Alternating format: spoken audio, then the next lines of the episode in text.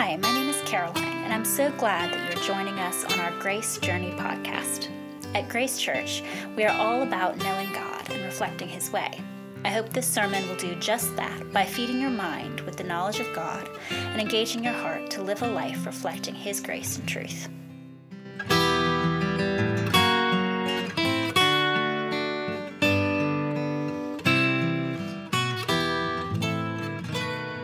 Today I'm going to continue in our series that we're doing for Advent, Awaiting the Dawn. Today specifically, I want to focus in on this idea of hope. Talk about what we do when we're waiting for hope. Now, to get to that idea, let's begin by talking about something that I read about this week that, that they do in Japan. Along the cliff sides, along the mountainsides, uh, around the, the island, on the coast, there are stone markers placed throughout the entire island. Some of those markers are as much as 600 years old, and each one has a very specific purpose. It is an engraved warning that anything below that marker is subject to be washed away by a tsunami. So the marker is there to say, don't build below this. You can build above it, but we know that the water comes this high.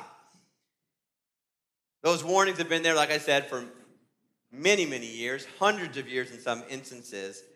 However, as time has gone on, Japan has decided that because of their technology, because of their understanding of the ocean and its tides, that and the seawalls they built, all that kind of stuff, that they can build below those stone markers. And that's exactly what they did. Until 2011, when a tsunami hit the island and at least 1,600 people died. Estimates are much higher than that for folks they can't even find. The waters, the earthquake happened, the waters swept in, just took everything away. Tsunamis, like other powerful natural phenomenon that we know, hurricanes and tornadoes, remind us that the world we live in is just marked by chaos. Chaos that we can't explain, chaos that we can't understand. We know sometimes the world's going to be destroyed, but we don't know when it's coming or how it's coming or what, what's going to happen next. And that's just the natural phenomenon. There are also things like the unemployment letter you didn't expect to get, or the bad diagnosis, or the end of the marriage that you thought was fine, or the unexpected death of a loved one. Those are the tsunamis that life hits us with that aren't natural but seem to come at all times and when we least expect it. Truth is, all of us at some point, whether you want to or not, are going to recognize how chaotic this world is. It is unpredictable. And all of us are susceptible to the coming and going of this life. In fact, the older I get, the more I realize how little control I actually have. So, the question I want us to address this morning is given that reality, given the reality that chaos is everywhere and it's always coming, where can we find hope? Where do we have hope? Is there hope to be had? How can we find that hope and cling to it? To access that idea, I was reminded as I was preparing this of uh, some of the overnight drives that I've done in my life. You ever done one of these drives where you have to drive through the night to get from A to B for whatever reason? Night driving is tough, isn't it? It's really hard. And the worst time of night driving, always, is between 2 and 5 a.m. For sure, for sure, between 2 and 5 a.m. Because it's during that time, especially as you get close to 5, that you begin just to long for the dawn to come. You just want it so desperately because you want, just if you know, if dawn comes, if you have normal natural light, everything will be better. You'll wake back up. You're that much closer. And periodically, as you're driving, you get tricked, don't you? I do at least, by some light on the horizon. And I think, oh, maybe this is it. Maybe this is dawn. And instead, it's some city with its lights turned bright on the horizon. And I think, crud. I have so far to go. We long for this light to come because we know that it will get us through the night. That will be our fuel. Hope. Hope that dawn is coming gets us through. So, again, where does that hope come from? How do we find that hope? How do we cling to that hope? The first point I want to make today that I want to remind you of, I think you know this, but I want you to hear it yet again, is hope is found in nothing in this world. Hope is found in nothing in this world. And you don't need to look any farther than our gospel reading today, Matthew chapter 3, where John the Baptist is in the wilderness and he says to those gathered, Prepare the way of the Lord, make his paths straight. He's literally yelling it to the crowd who's assembled. And in that crowd, we read that there are Pharisees and Sadducees. They've come, it says, to be baptized, but is that all why they're there? There's more, actually.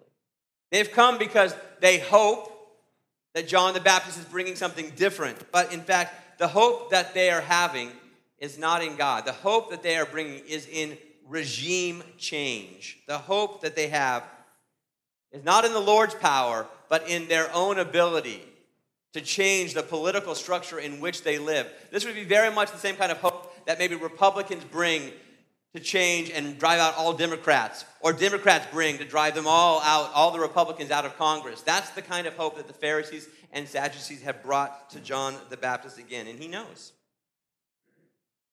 He knows the hope that they have. He knows it's not in the Lord or in God's ability to care for them. He knows that their hope is in their own cunning and in their own guile, their own ability to work the system and so he calls them out. He exposes them, and I love it. He calls them out, and he tells them that God will not be fooled by your actions. Just because you do the right thing doesn't mean that God doesn't know where your heart really is.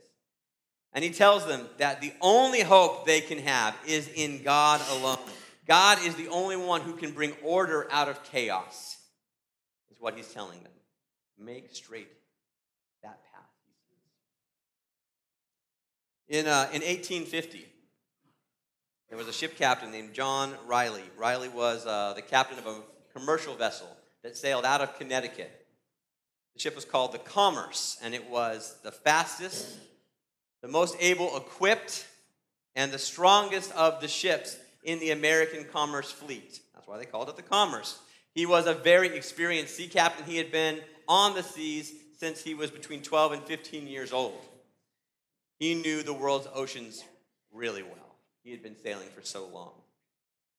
On this one voyage, they leave Connecticut to sail across the ocean, and as they get to Africa, their ship is surrounded in a deep and dark fog.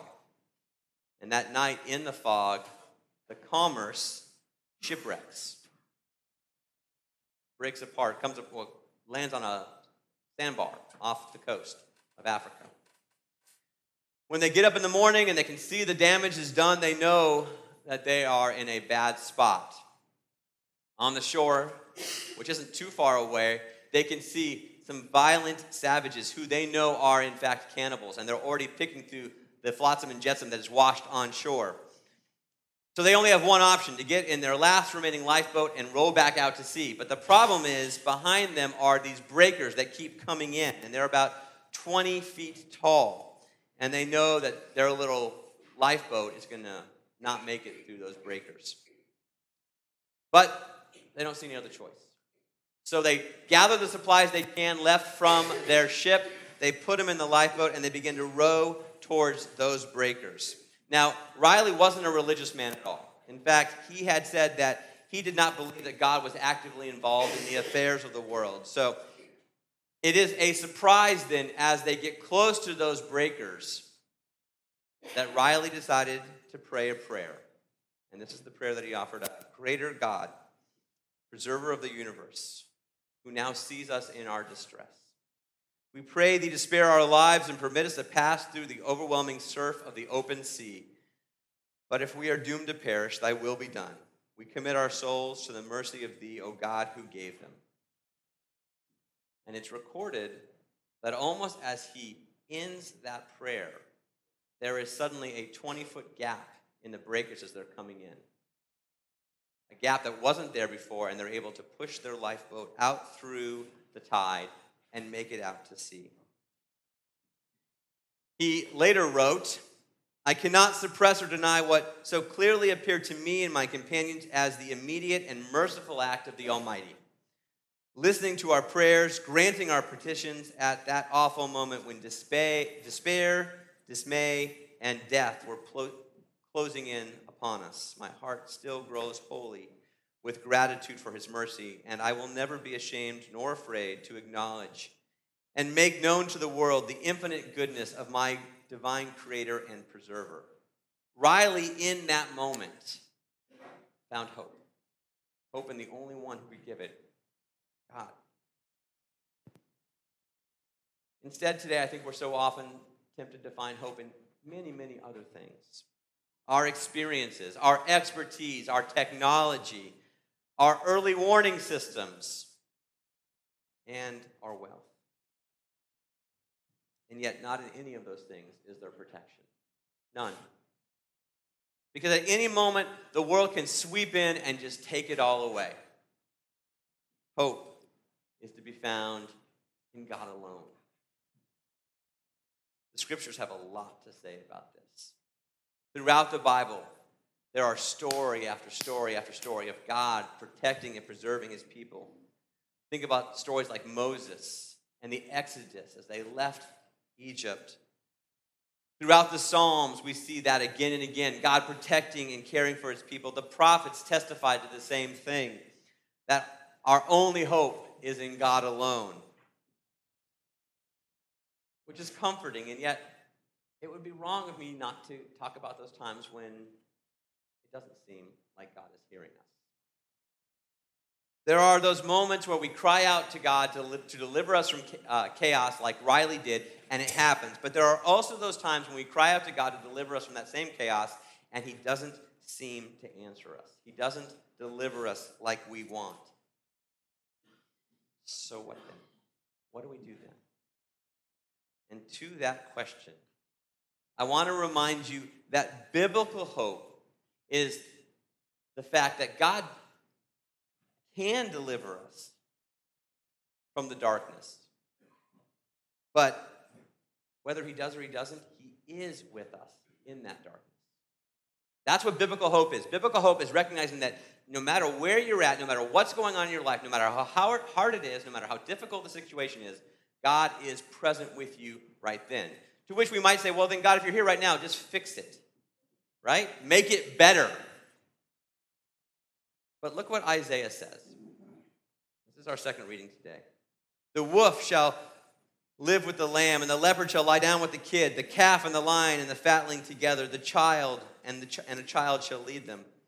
The cow and the bear shall graze, their young shall lie down together, the lion shall eat straw like the ox. The nursing child shall play over the hole of the asp, and the weaned child shall put his hand over on the adder's den. They will not hurt or destroy on my holy mountain.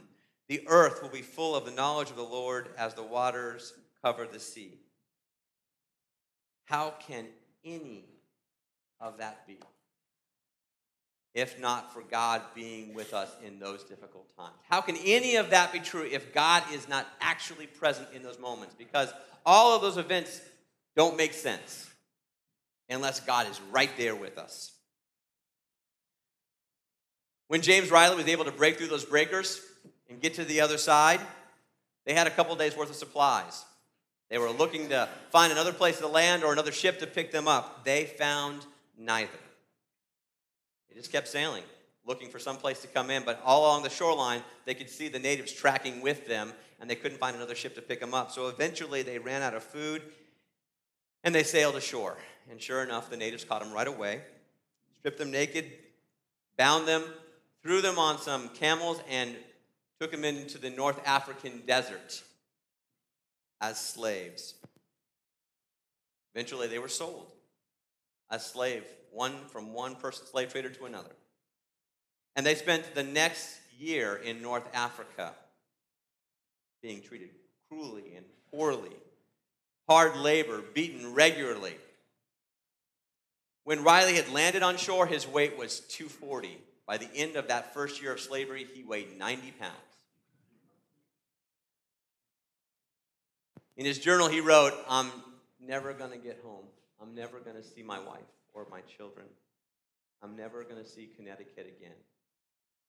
Because he knew that he wasn't going to. He knew he was going to die.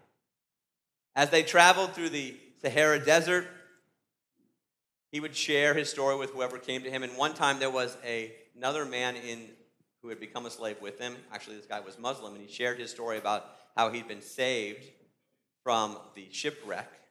And it was remarkable, actually, that this Muslim guy said to him, How dare you distrust the power of God who has preserved you for so long? No, my friend, the God of heaven and earth is on your side, and he will not forsake you. Isn't that amazing? That a guy of another faith would encourage Riley in his faith in Jesus. The deep biblical truth here is this God has not forsaken you, He will not forsake you. He is on our side, and He will travel with us through that dark night, all the way to the dawn. And so that even if that chaos, even if that darkness seems so overwhelming, we can't give up hope because God has not abandoned us. And Riley didn't give up hope. He stuck on. He kept believing. And so when you have reasons to give up hope, when hope doesn't seem to be an obvious answer anymore, it's immediately in those times that I want you to yet again recognize that the chaos isn't winning, but God is present with you. He is right there in the heart of that dark place, wherever it is. He has not abandoned you, and you don't have to be afraid. So we've explored the, the, the, first two things I want you to know, and that is our hope is not in anything here but in God alone. And second, that just because you're in the darkness, darkness doesn't mean that God has abandoned you. So let's close here with the words from Paul in Romans 15, where Paul writes, May the God of hope fill you with all joy and peace in believing, so that you may abound in hope by the power of the Holy Spirit. I love this. I love this. That despite all the chaos, despite all the terrible things that are going on in our world that you see on your phone or on the news, on your televisions, you can abound in hope. That the day is coming when all of that chaos will be taken up and redeemed and made into goodness.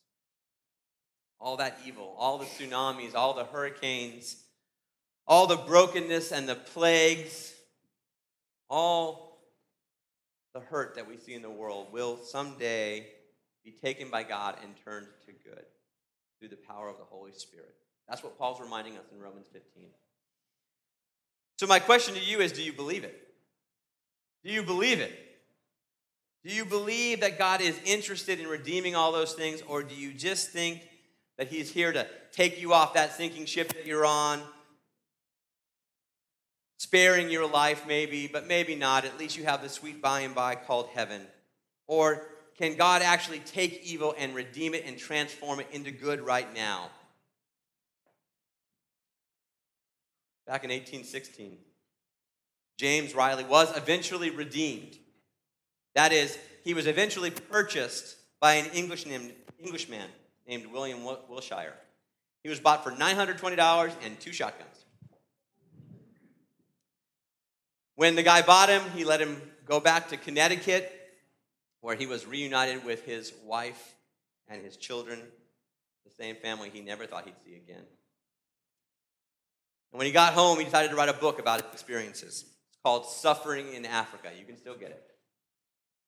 What's amazing is that from Riley's captivity in Africa, something incredible came.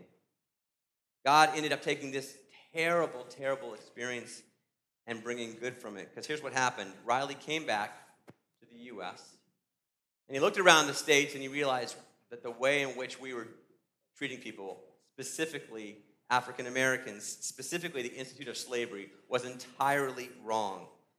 And so he, as a white American, decided that he needed to write a book that other white Americans could read and understand, that they could see slavery from his white eyes, so that black folks in America could be free. And that's exactly what he did. He, he worked for the remainder of his days in the United States to bring about the abolition of slavery. In 1817, his book became a national bestseller. For the first time ever, White Americans were seeing what slavery looked like from their perspective. and it transformed many attitudes, many opinions of Americans about slavery. Specifically, one guy, a young lawyer in Illinois, who picked up his book and read it. His name, of course, was Abraham Lincoln. Lincoln says that apart from the Bible, Riley's book was the thing that changed his opinion about slavery more than anything else. And so when Lincoln had his opportunity to end it, he credits Riley with giving him the courage to do it. So, does God bring order out of our chaos? Does he bring beauty from the ashes that we sometimes live in? Does he take the evil that has been done in our lives or that we've experienced, the pain and the heartache that sometimes seems like an endless trajectory, does he take any of those things and make them good. Yes. That's why we're here today. And that is what we have hope in. So I want to just close with this that I want you to take a moment and consider the chaos of your life right now, whatever that is.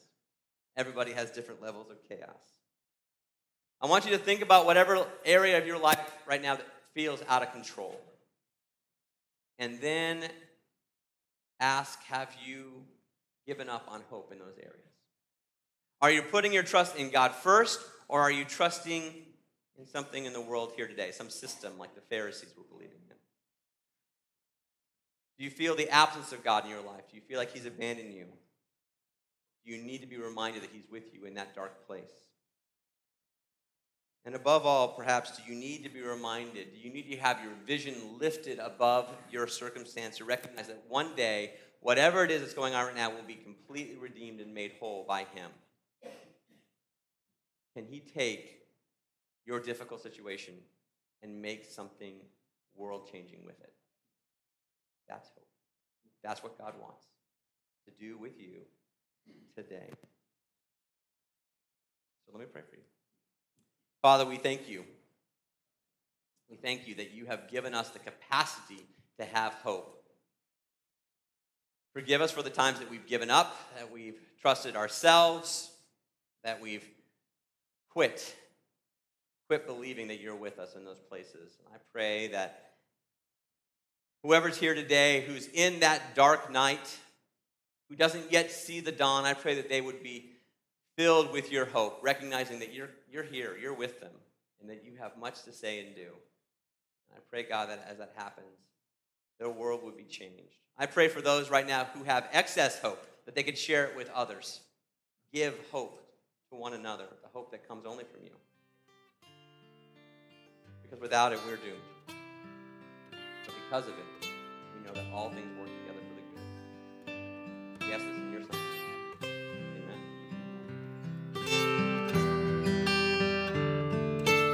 Amen. Thanks again for listening. Find out more about what's going on here at Grace Church, you can find us on Facebook, Instagram, our website, graceocala.org, or, of course, on our campus here in sunny Ocala, Florida. Go in peace.